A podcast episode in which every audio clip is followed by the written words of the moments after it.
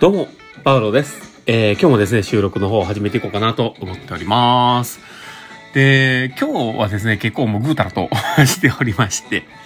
で、まあ朝からね、あの、ちょっと、あの、話し合いとかもあったりはしたんですけど、まあとりあえずはね、ぐうたらとしておりました。で、えー子供たちとね、ポケモン交換なんかをしてたんですけど、あの、どうやらね、子供たちはね、自分の好きなポケモンを無理に手渡したいみたいな。でね、ええー、と思ったんですけど、あのー急にこうね、手渡して、で、手元から離れたら、やっぱりあれ返してほしいみたいになるっていう。いやいやいや、まあ、別にいいんだけどね、いいんだけど、全然あげるんだけど、だけど、なんでそれ渡したんって思って。それがね、多分ね、子供たちの優しさかなんかなんだろうなと思いながらね、こう感じてたんですけど。まあそんなこんな感じですね、えーまあ子供たちとね、ポケモン交換もしながら、えー楽しく過ごしていた、えーパウロさんでございますが、えー今日も収録を始めていこうかなと思っております。えー最後までお付き合いいただけると嬉しいです。はい。ということで始めていきます。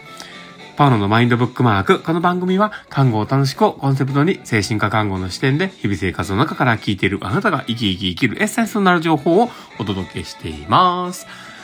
はい。ということで、えー今日も収録を始めております。皆さんどうお過ごしでしょうか、えー今日はですね、どんな話をしようかなってところなんですが、今日は、えーただの質問と好奇心を持った質問は全然違うっていう話をしようかなと思っています。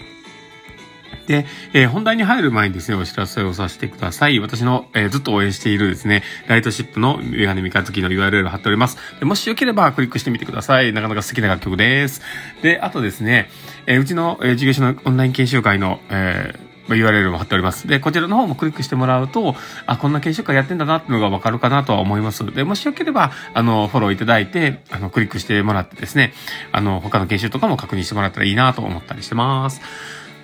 まあそんな感じでですね、えー今日の放送を始めていこうかと思っております。で、えー今日ね、その、まあなんでこんなね、話をしようかなっていうところなんですが、まあただね、やっぱり、あの、僕らって日常的に看護師をやっているとですね、相手にこう情報を聞いたりするっていうことは常日頃の行いなわけですよ。で、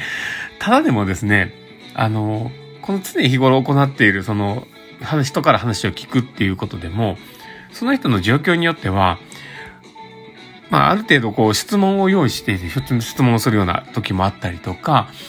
あのまあ、あとはね、こう状況を聞いて、あ自分がこう、すごくこう聞きたいなと思って聞くこともあると思うんですね。で、ただでも、あの聞かなくちゃと思って、自分たちが、えー聞かなくてはいけない情報というかね、この、今の精神状態をアセスメントすることだったりとか、あの生活をアセスメントすることに、えー聞く情報がね、いるものに関しては、どうしても聞かなきゃいけないもんかなっていうので、頭に入れやすいと。だから、あの、ただ質問になってしまいがちになると、やっぱり相手からしたらですね、すごく質問攻めされてるみたいにしんどくなっちゃったりするんですよね。で、でもそこって、あの、僕たちがやりたいことの本質ではないと思うんですよ。やっぱり、あの、せっかくね、人とコミュニケーションを取ってるんだから、えー少しでもこう、人とのね、えーつながりを感じたりとか、話すことの喜びをやっぱ感じてほしいなとも思いますし、で、こう、いろいろ話をしてる中でですね、やっぱり今までこう、自分の中での経験としても、こう、好奇心を持ってね、自分が、あの、気になったこととかをこう聞いていくっていうのって、意外とね、相手の受け入れもいいというか、で、まあ、そこに何があるのかなっていうとこなんですけど、やっぱりですね、あの、相手からのこうことに興味を持ってね、好奇心を持って、相手のことをこう聞くっていう姿勢を持つことでですね、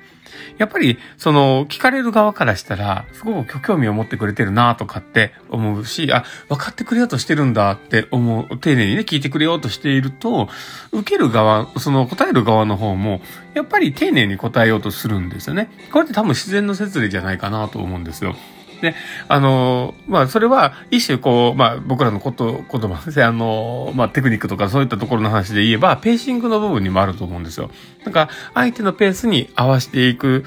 意図的にね、こう合わせていったりすると、えー相手と同調しやすいというか、そういったことで、ペーシングっていう言葉があったりするんですけど、まあ、それの、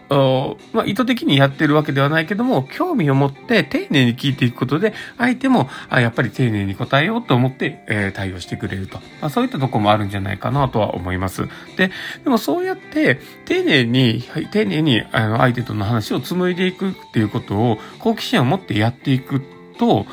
やっぱり、あの、何が一番ち、あの、大きいかというと、その好奇心を持って話を聞く、その、えー、まあ、一つ一つの話のことの、へのリアクションもそうですし、えー、その受け止める姿勢とか、えー、その自分のこととしてこう受け止めていったりとかしながら、相手の話をね、やっぱり真剣に聞くんですよ。好奇心を持って聞くとね。だから、それだけ自分の引き出しが増えていったりとか、自分自身が楽しいなって思ってそこでね、この場を共有していけるんですよね。で、そういう風な姿勢を持った人ってっていうのは、やっぱりね、あの、年齢を重ねたりとか、人生をこう、進んでいく中で、すごく人生が豊かになってる人なんじゃないかなって僕は思うんですよ。だから、あの、やっぱりど、どれだけね、あの、同じようなことを淡々とやっていようが、まあ同じような淡々としてね、答えを変えてくるような人が、えー、相手がね、いたとしても、やっぱそこを丁寧に、丁寧に取り扱っていく、その、まあ、深めていくというか、えー、受ける答えを丁寧にしながら、ちゃんとすり合わせていくプロセスを踏むことで、全く同じ答えが続くってこともまずはないと思いますし、それをうまく、あの、リアクションをとって、えー、自分自身を、こう活用しながらね、やっていくことが、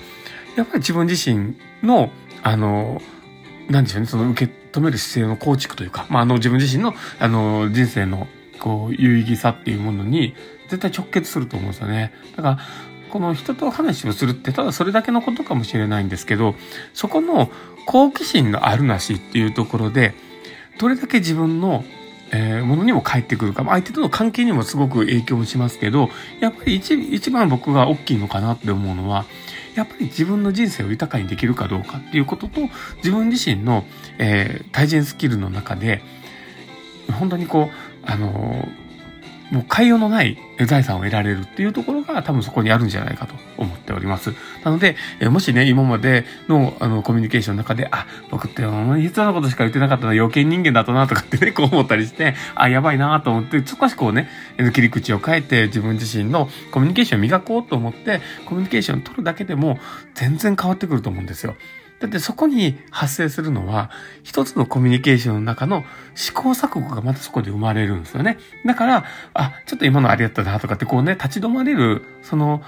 きっかけになるわけだから、全然そこを、ね、意識するだけで、あの、自分自身のコミュニケーションの質も変わるし、人生の質も変わるんじゃないかとは思います。なので、えー、今日ね、話を聞いて、あ、なるほどなって思う方がいたら、ぜひ、あの、ちょっと活用してみてください。えー、まずは自分のパートナーだったりとか、子供たちとか、そういう、身の回りにいる人から、まずアクションしてみてください。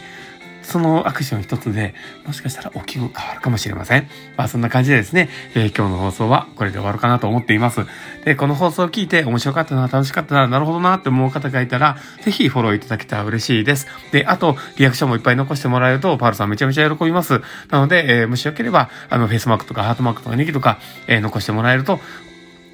本当に嬉しいなと思ってます。ちょっと今ね、妻がクってなっちゃった。ごめんなさい。なんで、えー、もしよければね、いっぱいリアクション残してみてください。ということで、えー、今日の放送はこれで終わるかなと思っています。この放送を聞いたあなたがですね、明日も好きな一日になりますようにというところで、ではまた